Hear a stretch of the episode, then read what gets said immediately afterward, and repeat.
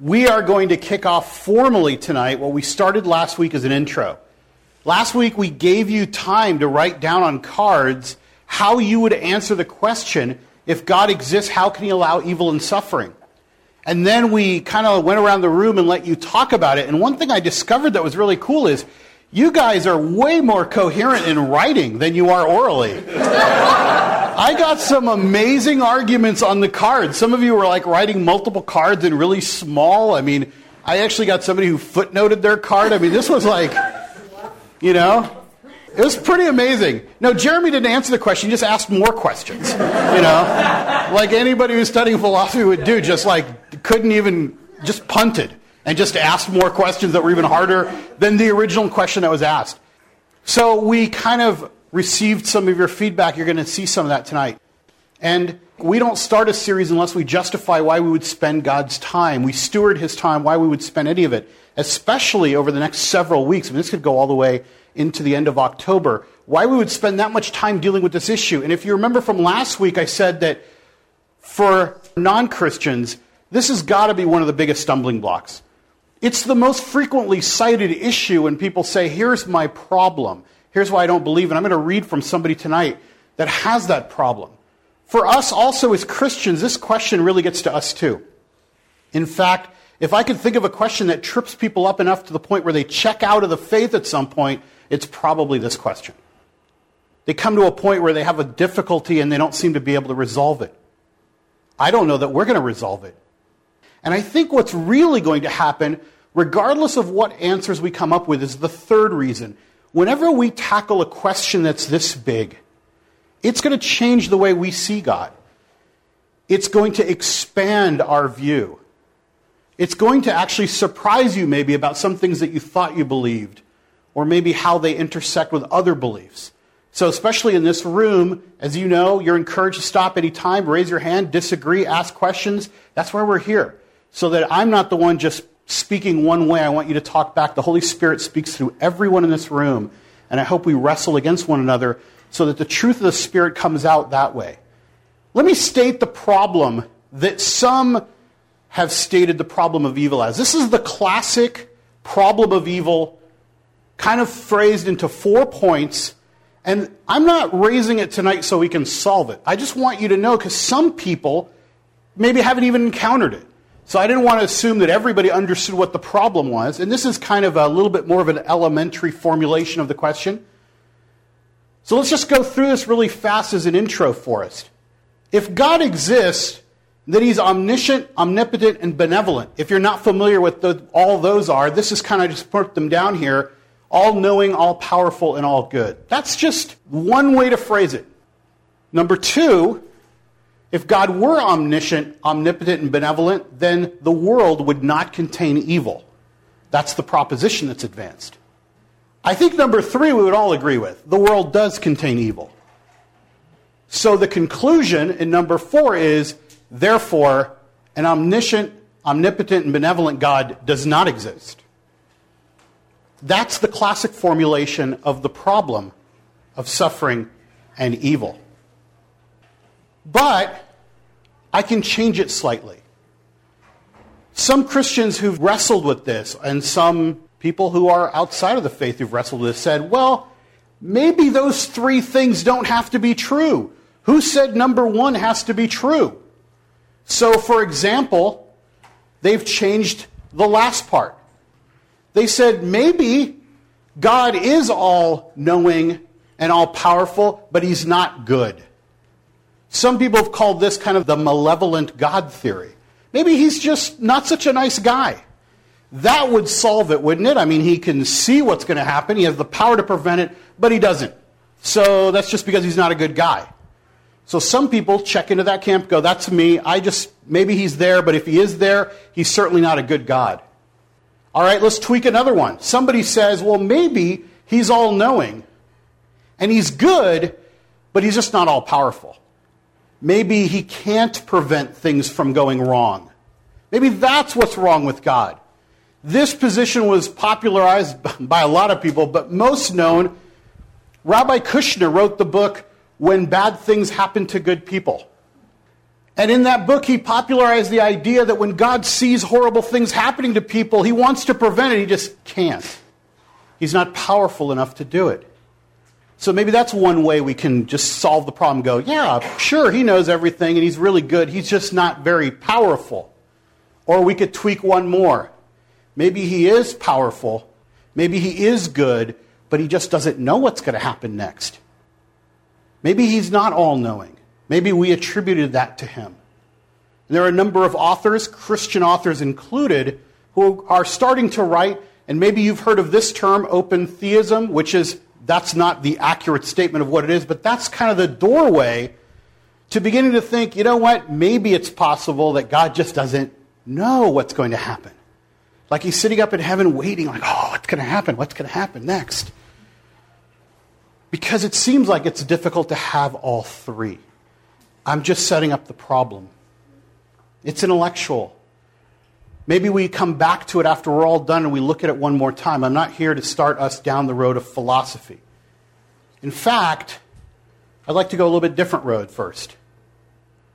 You see, this problem sounds like we should just be dealing with philosophy, and, you, and we will be. But there's a real problem going on here, too. There are people who are suffering. See, if we ever get to the point where we deal with this purely intellectually, we've lost the whole point. Jesus had compassion for people. When he saw people who were suffering, he didn't spend time going through a logical proof with them. Going, now, let me see what you think. What do I think? I mean, he had compassion and he met people where they were and where they suffered. So it's a real problem. It brings real suffering. It also trips us up. This book that I'm holding in my hand is written by Bart Ehrman. Bart Ehrman is one of the, well, he's probably known as one of the better New Testament scholars very good background, grew up in a Christian home, went to Moody Bible Institute, went to Wheaton College, went to Princeton School of Theology, got his MDiv, got his PhD, studied Greek, basically can translate the New Testament by himself with his own translations, teaches New Testament now at the University of North Carolina and other places, and lost his faith over this question that we're dealing with. It wasn't philosophical for him. Here's what he writes. I'd like to read this to you. I don't usually read from books very much, but I'd like you to hear his words. Because, by the way, I've known of Ehrman's work for a long time. He's written at least 20 books that kind of attack the Christianity that we believe in and dissect it. And he's very fair to it because he knows it so well. He's not, you know, a rabid atheist. He's actually considers himself an agnostic. But I've always wondered what made him lose his faith because he was doing so well. And in this book, the problem, he calls it, it's, the book is God's problem. And it's about the problem of suffering. He actually tells why he lost his faith. He says this I felt compelled to leave Christianity altogether. I did not go easily. On the contrary, I left kicking and screaming, wanting desperately to hold on to the faith that I had known since childhood and had come to know intimately in my teen years. But I came to a point where I could no longer believe. It's a very long story, but the short version is this I realized that I could no longer reconcile the claims of faith with the facts of life. In particular, I could no longer explain how there could be a good and all powerful God actively involved with this world, given the state of things. For many people who inhabit this planet, life is a cesspool of misery and suffering. I came to the point where I simply could not believe there is a good and kindly disposed ruler who is in charge of it. The problem of suffering became for me the problem of faith.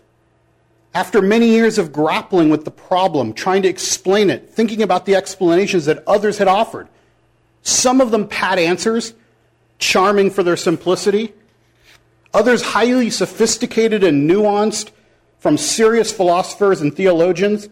After thinking about the alleged answers and continuing to wrestle with the problem about nine or ten years ago, I finally admitted defeat. And I came to realize that I could no longer believe in the God of my tradition and acknowledge that I was now agnostic. I don't know if there's a God. But I think if there is one, he certainly isn't the one that's proclaimed by the Judeo Christian tradition, the one who is actively and powerfully involved in this world. And that's when I stopped going to church. That's tough because that's not some philosophical proof, that's real. That's somebody who has a lot of knowledge and didn't do it based on just ignorance. You know, in the past, I've gone to ex Christian websites and read some of the blog postings and just shaken my head at some of the crazy arguments that people check out of Christianity because of. And I usually say if they had just studied more, known more, asked a question, if somebody could have helped them, but they just checked out too early. That doesn't describe Bart Ehrman. He actually knew it too well and still checked out. Why is that? That's what we're here to kind of study. Let's pray for a moment and move forward in that sense. Lord, as we set this up today, we ask first and foremost again that you, through your Holy Spirit, would come forth and speak through every person here, that you would strengthen faith above intellectual knowledge, that you would strengthen obedience that we have to follow you. That in the end, Lord, that we celebrate a God who is unsearchable, who is greater than our comprehension, and that you would take away any notion that we're going to somehow be able to prove in a mathematical proof somehow how to solve every one of these problems. But Lord, you are also God who wants us to know him, who took great effort to give us your word and to communicate with us so that you might be revealed. And so, Lord, it's in that way that we move forward tonight, both for faith and to know you better. Lord, help us to help our friends who are struggling with this. And yes, Lord, even people in this room, we will struggle in our lifetime. May we turn to one another for help. And you, God, be our comfort. Pray this in your name. Amen. So this problem isn't just intellectual. Look at this. D.A. Carson, in his book, How Long, O Lord, says this is the progression of people who fall into suffering. They don't think about it like a proof, it works like this. Your first question when you're in suffering is, Why me? Why is it happening to me? The next question might be, God, why are you punishing me? Why are you picking on me? As suffering goes on and we don't find an answer. Maybe you aren't a God of love. Maybe you don't care. Maybe you're not fair. And finally, maybe you just aren't there.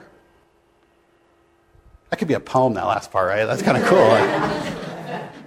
Wouldn't that be great if one of you guys could put that to a worship song? Like, you know how people in church will sing to anything as long as it's on a PowerPoint? Like, can you imagine a whole congregation of people going, maybe you don't care, maybe you're not fair, maybe you're not there. You know, he's so great, wouldn't it? That would rock. Okay, let me tell you some answers just off the bat to see if you evaluate them. I'm throwing them out early because I spent some time this week looking at what do Christians say. Here's some answers that Christians put out, and we're going to be evaluating these over the next couple of weeks. You can even evaluate them now, right now. You can roll your eyes or raise your hand and totally disagree vehemently. Suffering is a test from God. By the way, I want you to imagine the person who's telling you this in church when you turn around and go, Yeah, this just happened to me. And then they say, Suffering is a test from God. You know that person, right? Who's always got the quippy answer, right? Number two, we suffer to provide an example to others of how to live in the midst of suffering. Because we can show, we can like be strong and show an example to other people. Go, look at me, look how good I'm doing. Suffering helps us to better sympathize with others. Stated a little bit differently is if people didn't suffer, we wouldn't love our fellow mankind or humankind because suffering softens our heart enough for us to care about them. It's found in a number of Christian books, including, by the way, it might surprise you, C.S. Lewis said this. Oh, if he said it, it's true, right? He's. suffering keeps us humble. That's an answer that's given. Suffering keeps us humble. Number five, we learn through suffering. God teaches us through suffering. So think about this for a moment. That may be a true statement, for example, like you might learn something through suffering. But the way this is usually stated is not just like, hey, if you suffer, one of the side benefits might be you're going to learn something. This view is that God might allow or even send suffering to teach you something. Through suffering, we learn to depend on God, number six. Seven, God uses suffering to get our attention, to speak to us. Suffering helps us grow in our relationship with Christ. Suffering is a form of God's discipline in our lives. Suffering is God's punishment on unrepentant people. How many people agree with that? Suffering is punishment on unrepentant people from God. You don't agree? You never read the Bible? We're going to have to read the Bible in here. Matthew first. Wow, not a single taker on that one? I said I do. Oh, oh, sometimes. Some, oh, sometimes. More. I agree. Hang on. Philip? I think presenting that question to us is if these are answers to why suffering exists, it's they're none of them are valid answers at all. Right. But all of these, if they're true, any of them are hey, these are results of suffering, or maybe something that is a benefit of suffering. And by the way, these, these statements, I've said, it's not that they're just benefits or things that might happen. These are all statements that I found in Christian literature that talk about why God either allows it or causes it. The purpose of suffering is to produce these things, not like this is a benefit of suffering. Yeah. But all of these seem to be explanations or justifications to people who already believe in a God. To anyone who is asking the question, if there is a God, these would be completely invalid because if they can say, well, then there is no God, none of these would make any sense. Yeah, can you imagine? Actually, you might even prevent them from even getting to that point if you gave that answer. That's why I'm putting them up here because I want you to see like some of those what Ehrman kind of nicely called pat answers, you know, that are charming. He said, like I think that was an ironic word because like none of these seem charming.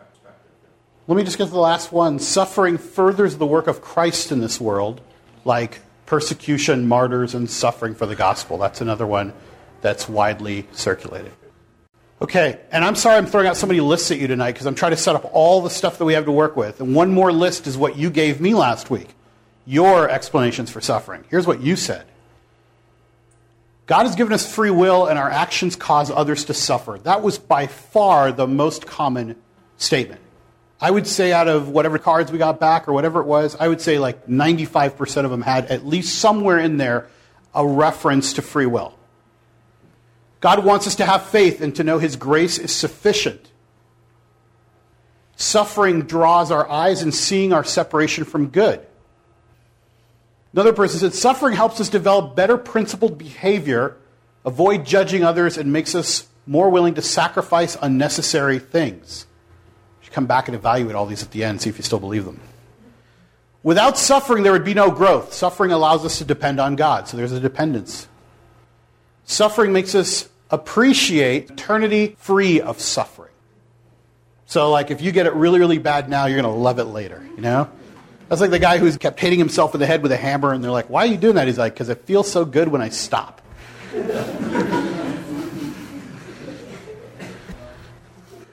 We live in a fallen, sinful world. Suffering results from original sin. Somebody else contributed. To stop suffering, God would have to stop a countless number of events, thoughts, words, and actions. Kind of, I started thinking about that, going, yeah, where would it end?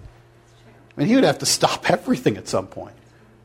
Jesus said God would allow evil until the end of time, at which time it would be removed. That's the parable of the wheat and the weeds. So we have a biblical explanation saying that, that there's going to be a time. That still doesn't exactly explain why it's there, but at least somebody remembered our intensive study of Matthew. Suffering allows us to seek God, it keeps us from self sufficiency. Suffering is caused by our lack of desire and will to do what is good. God desires to defeat evil and show his character fully. So without allowing suffering, he couldn't show us his character by defeating evil. One more page of lists. The only way to have true goodness is to have the possibility for evil. And I think, by the way, that meant in humans, because I think God could be eternally good again without there being any possibility. God allows suffering because through redemption, he brings glory to himself. We are promised redemption and given a way out of suffering. Some suffering comes from the fact that we are stewards of the earth and choose to do nothing out of our own selfishness. And finally, suffering exists so we appreciate the contrast to God's goodness. That's everything we've collected so far. That's a lot of information to throw out there.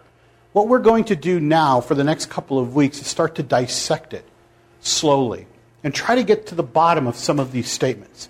Maybe not every one of them, maybe not every reason, But we're going to now start kind of more at the beginning. Because some of you last week pointed out that it seems like we still have a problem of why it's there in the first place before we get to the benefits or why God continues to allow it. So let's start there. The number one answer you gave was free will. How many people believe that free will causes some amount of suffering in this world? I think most people seem to believe that in some way on their cards. That free will explains a lot. So, if suffering and evil is a block that we've got to get through over the next couple of weeks, we're going to take the largest chunk right now and try to deal with it over the next week or so. Because it seems like I don't have to convince you that by having free will, we do evil to one another and it causes suffering. We just choose that on our own. For some reason, we do. C.S. Lewis said that four fifths of human suffering is caused by the actions of people against one another. Now, I don't know where he got four fifths. Like, I don't know how he measured it. It's probably about as scientific as four out of five dentists choose Dentyne or whatever. Like, I'm not sure. I'm not really sure how scientific the four fifths is, but that's the statement he made four fifths. So I've decided that, again, because it's C.S. Lewis, who am I to question him? That we should just take the four fifths and deal with it. And then think that if that's true, let's divide it up. So if four fifths is caused by free will, I want to use the terms that are actually attached to it. These are general terms, there's a lot more nuances to them, but in general, you can divide up this topic of evil into two camps moral evil and natural evil. Moral evil is that part that basically, the easiest way to say it is the evil we do to one another based on our free will. It's like murder and theft and burglary and the things that we use to do that. And then the other one fifth is other things, and I'm going to put in the word natural evil for right now, dealing with things that are like maybe tornadoes and hurricanes and storms and a bunch of other things too. Let's take just the C.S. Lewis four fifths part and separate it out and focus just on this. Does this solve it for us? If it's true, as C.S. Lewis says, as all of us said on our cards, as many people believe, and as the number one defense to why is there evil in the world, you will always hear people who are defending God say in defense, it's because he gave us free will. I think all of us agree at an elementary level, like I said, that free will, it causes suffering to other people when we exercise our free will. But the reason I ask the question, does it solve the problem, is some of you on your cards and other places, Jeremy this week in a blog posting on our, on our website, asked the next question, which is if this is true, why do we even have free will? Let me ask it in a step by step way. Could God have created a world in which there was no evil? How many people think that God could create a world in which there is no evil? Okay, it's practically everybody. So the real question is then why didn't he? Yeah. Um, I think he could have, but then at the same time, that would be taking away our free, uh, most of like our free will. Because most people, when they choose to act upon free will, most of the thoughts that's going is like negative or evil or something like that. Thus, we hurt one another. So. Okay, so he could have done it, but you're saying that to do it, we'd have to have beings created that had no free will. Okay. How many people agree, by the way, that if God is going to create a world where there's no possibility of evil, that he has to, there couldn't be free will? A world in which there is no possibility for evil, that is equal to no free will. Do you agree with that or no? Surly. I agree. Um, you have to make robots because uh, free will exists in all beings created by God, including even animals, even uh, Satan, even the angels. I don't think God wants to create robots. I think God wants to create beings that want to love Him voluntarily. Okay, we're going to get to what He wants to do, but if He's going to create a world that has no possibility for evil, you're saying that that means nobody gets free will. Okay, who, who agrees? Agrees?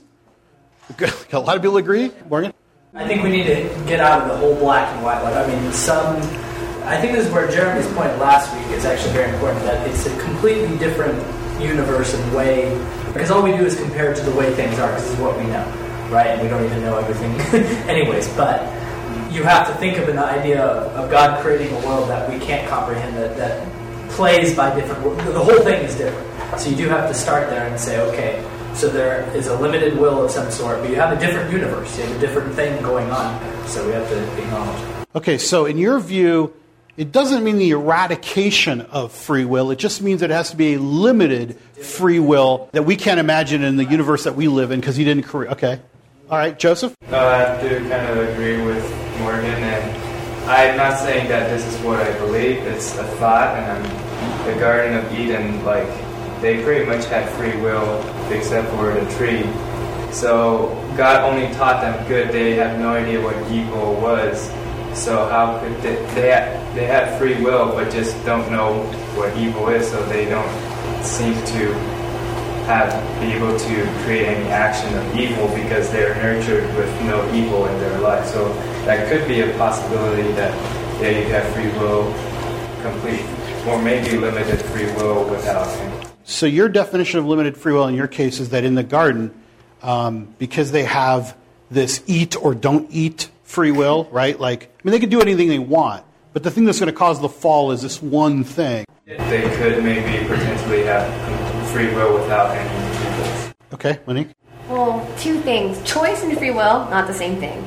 Like me having the ability to be like, I want popcorn or a chocolate chip cookie is not the same thing as like wanting to go against like God's will, nature and His will or His plan for life or what's good or like whatever. So like choice and free will, totally different. Like if there's not even an option for me to go against God, like that's not free will. Okay, you're disagreeing that there could be a limited free will. Yeah. To me, that's like an oxymoron. Like a limited free will, it's like it's either free will or we don't have free will, but we have options. Okay, two things. First of all, for those of you who are struggling with limited free will and this issue of choice and free will, just to point out that many people who look at the idea of heaven and the garden, those two stages, look and say that's exactly what's going on. There is a limited free will. We're going to be in heaven where there is no suffering and sin, but we hopefully will still have choices to eat popcorn or ice cream. Otherwise, it would be really boring for eternity. We somehow will have limited free will not to sin again, but still to have choice to eat popcorn or ice cream.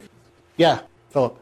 Um, we talked about free will, and Morgan even talked about of limited free will, and Monique's talking about this difference between choice and free will. And the, the problem we ran into is like we don't have a definition of terms.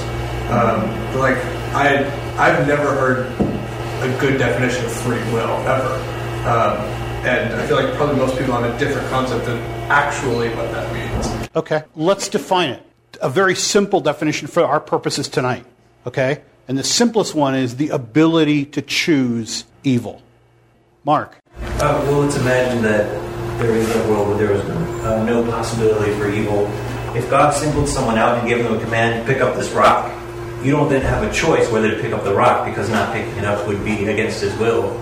So you say there would be no free will. Right. Okay. Unless God just had a whole area where he just didn't get involved directly, like there were no commandments about. That would go back to the limited free will idea. Okay? Go ahead. Well, I think another uh, thing, we, we just really need to define what we say evil is, as well as suffering, because, like, if we don't define that, like, well, is that not obeying God and picking up the rock? Like, is that what we're going to define as evil? Um, because if we don't have a basis for evil, I don't know how we can talk about it. Okay. I think for, again, for this discussion, we're defining evil as the ability to basically choose against whatever God wants or sin. Suffering, of course, is often a consequence of that, right? When you do something to somebody else or do something on your own, that can produce suffering. Could God have created a world in which there was no evil? Yes. Okay. Could God have made a world inhabited by beings with the power to choose good and evil? So now they have the power to choose, where no one ever made the wrong choice.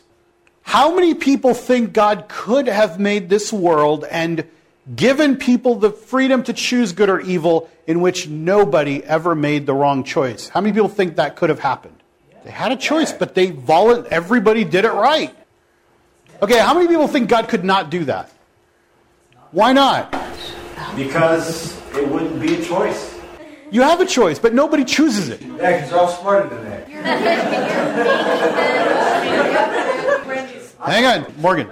Let's say God created us so that we could see the result of our action before it happened. Let's just, I mean, we're talking an alternate universe here.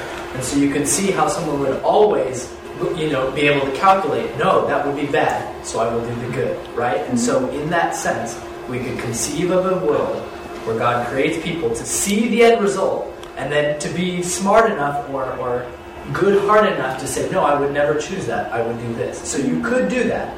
This is why this alternate universe thing is an important thing because we are so stuck in only that it's not a robot. That is not a robot. It's a different world, and we could conceive of God doing. Okay, Dan. Okay, angels are beings, and most of them chose not to choose, make this choice, and so obviously God has already done this. Right. Some of them did choice. Right, against some of them did not. Hey, nobody's taking away choice here. I mean, some of you guys are still like, let, us look at the words. You have the power to choose. You just, on your own, using your choice, just decide, you know, that you're just not going to choose wrong. Sounds like most of you agree that could have happened. Let's move to the next one. Could God have made a world inhabited by beings with the power to choose good or evil in which no one was capable of making the wrong choice? Does that even make sense? I don't know, maybe it's a simple example. It's hard for us to imagine. Just like you imagine, like you create someone in a room, like with no windows, and say, like, yeah, you have the ability to break windows. There just aren't any. You know, Okay. It's like, you can give someone the ability to do something, but never give them any position, like where they could wrong someone or they could do anything. Like somehow, like, I can't know what that would look like, but I could theoretically see something like that. Okay, that's very interesting that you picked up on that. I like that. Okay, Brian? Okay, how are you gonna uh, give them the choice to choose between good or evil if there is no evil to choose from? Okay, that's a good point, too. And that's actually kind of what this is starting to get at. Because what happens when we get down to this third level here is oftentimes we're creating a God problem when there really is, all we're really doing is playing around with words and impossibilities. Like, we believe in a God who could do the impossible. But can God say you have free will, but I don't give free will? Like, I- what does that mean exactly when we create those kinds of philosophical problems for us to debate? And this actually will become very important. This is not just like something to play around with. Like, oftentimes we're presented like with the idea, like, can God create a rock so big he can't lift it? Whenever we play with those kinds of games, what we're doing is we're starting to set up choices against one another. They're actually impossibilities. And then we're saying, ah, you see, there is no God because of that. Well, I think in this case here, what I'm trying to point out is this argument has been made that God could have created a world where everybody has a choice, but there is no choice. But that doesn't make sense.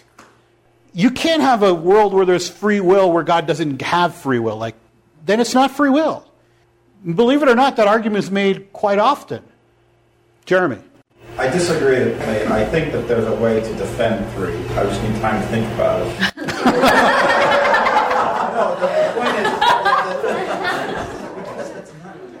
Okay, in my humble opinion, I would submit to you that saying that God can create a world in which people have choice, but where he doesn't give anybody choice, is not choice, is not free will, all right? And I'm not here to try to point out that God could have done this and he should have. That's the argument that's made. I'm just here to say we have to be careful when we construct arguments like that, that we're not creating impossibilities and go, aha, I think I've stumped him. But we'll give Jeremy a week to come back and explain it because he asked for it. He wants time. I think that's good. Let me go to this point. If God knew that humans would sin, is he responsible for the evil and suffering which results because he went ahead and created us? The argument that's often made in real life is if you know that somebody's going to go shoot somebody and you're the one that hands them the gun, are you responsible? Okay, it's a crude example, but that's often the way it's stated. If God knew that humans would sin, is he responsible? Philip. Yes. Okay. So, in your view, God is responsible for the sin of the world. Define responsible. Is he morally culpable? No, I don't. I would say he's responsible, but not morally culpable. And I, You mean responsible like as a causative factor? yeah, to some degree, not directly. But I, if we say God is the only thing that existed to begin with, I can't see how we'd say anything that exists God's not the cause of. So you believe in the same way that God is the cause of all things because he began all things, you attribute to him the causation for sin in that same way, but not moral responsibility, like not moral culpability? I don't know why, but that seems what the Bible presents that he's not morally culpable. Because you want to live, that's why. Dan. Does knowledge mean that it forces or causes something to happen? No, the reason I put knew in quotes is because there is always a debate about what God knows, as you saw from the intro, but does he know? Does he know in advance?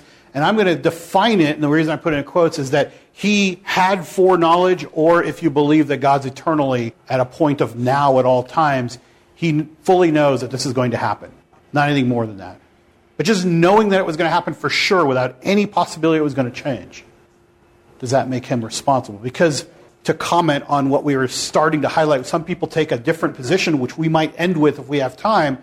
The open theism view kind of is like, well, God could be less responsible and not morally culpable if the knowledge wasn't certain, like things could still change. Then he doesn't really know. In my example, he knows for sure. Yeah. All right, so what I would say is God is, within his character, if he is benevolent, meaning that he wills good, then he is, if he creates something, then he is required to respond to what happens. Um, if not, then he is the clock making deity of some of our nation's fathers who made it and isn't responsible for it, doesn't have to respond when it does something wrong, when it breaks, or, um, or when it cries out against him. I don't think that that is in line with his character. His character is the one that responds to his creation. Okay. Last comments going this way? Yeah.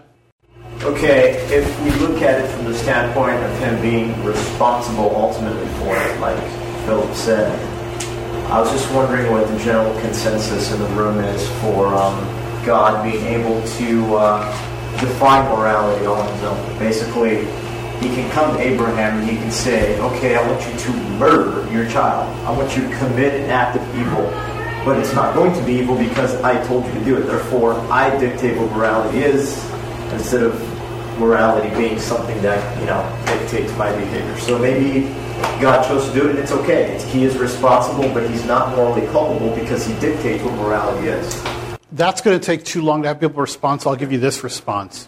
I'll give you one that C.S. Lewis came up with. He asked the question Are things right because God commands them, or does God command things that are right? Most of us, I think, would pick the first one. Like anything that God commands is right. But he actually favors the second one, that God would just do things that are right. Now, of course, it's silly because all goodness and all everything is measured by him anyway. But we'll have to talk about that afterwards because that has a lot of implications when you look at that dichotomy. Last comments? Anything else before we move on? Jason? Um, I would say that when, when God created us and He made us in, our, in His image, He gave us responsibility. And so we're the ones who are culpable because we're the ones who made the fault. He's not the one who made the fault. So He gave us responsibility. I think that's more important than just this free will, that He gave us responsibility over our own actions. And that we are the ones who are culpable because we're the ones who made the fault. Okay. Yeah. I would think that God can, when He creates, like follow down like every possibility, like from the point of creation to the end times, and like what it would look like. And I guess like an idea of like possible worlds and like hundreds of different possible worlds. And like for whatever reason, I think this is like the best of all those possible worlds, and of all the different ways it could have created it, He shows it this way where we have free will and possibly there's like a lot less evil and suffering in this world and a lot more people will be saved in this possible world than all the other ones and obviously we have nothing to compare that to but given the character of god i feel like this is the best of all the options that there were Okay. This is not a question to respond to. It's just for you to think about or whatever. And just think about it because we're going to stop right now and finish this next week. Because the question this leads to is why did he even do it? Jeremy's post on the blog sort of wrestles a little bit with that ending part about is there such a thing as the best of all worlds? That's an argument that's advanced that I felt like I think Jeremy was saying I don't believe in that. But don't we believe in a God who everything he does he does to the nth degree in perfection? Like wouldn't he create the most perfect of all possibilities? Like if there's a better world out there, even though as you said we don't know what other possibilities exist, don't we assume I'm not saying shouldn't we assume even though I believe you could ask that too. But don't we assume that God picked not only the best one but the perfect one? That if there was anything better, that he would have done that. That he isn't like holding back something a little bit and thinking, oh, there's this other one, but uh, we'll just see how this one works out 1st I don't think we believe that about God. But that's the question I want you to think about because it leads into why even do any of this. Here's one way this is stated Christians often say this God gave us free will so that we could love him. Doesn't like robots, right? He loved us first, and it's very important. God loved us first. And our free will allows us to choose to love Him in return. Okay, sounds nice. But a response to this is often this. As a result of allowing for the possibility of evil, death and suffering will come to every single person. So, as a consequence of free will, everybody is going to die and everyone is going to suffer. Most people will end up suffering in hell for eternity. Are you telling me that he did all of this so that we didn't have a restricted free will? Are you telling me that he did all of this so I could love him freely? Stated another way is with those possibilities on one side of the scale, I would have liked to be a robot with those type of possibilities of most people ending up in hell forever and all the suffering and every single human being and every single animal, every single thing in the world dying, wouldn't it have been better just to say, maybe we don't have to love you freely. Maybe you, the robot thing isn't so bad. That's why we're doing all this intellectual somersaults. Because in all the other questions we were asking, yeah, theoretically this and theoretically that, and alternate universe this, you're thinking like, where are we going? This is a very real question that people would have. And you know when they have this question the most? Is when they're in the midst of suffering.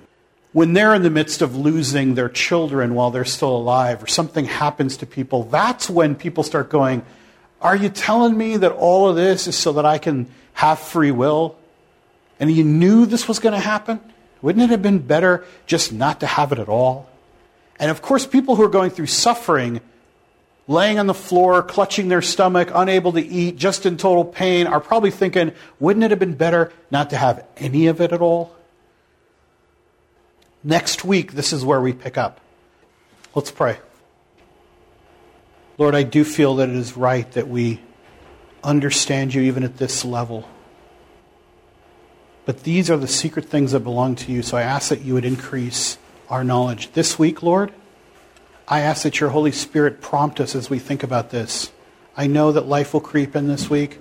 I know that we'll be taken into other thoughts, but Lord, our community is focusing on this. May your Holy Spirit and all of us prompt things so that next week when we return here, we might tell each other of the wonderful things that we have learned and even the difficult things that we have struggled with because your Spirit testifies to us and teaches us and brings us to an understanding that only you can reveal to us. We pray this in faith, Lord, that you would do this in our community. Amaze us, Lord, with the ways that you would bring us to a better understanding of who you are. We pray this in your name. Amen.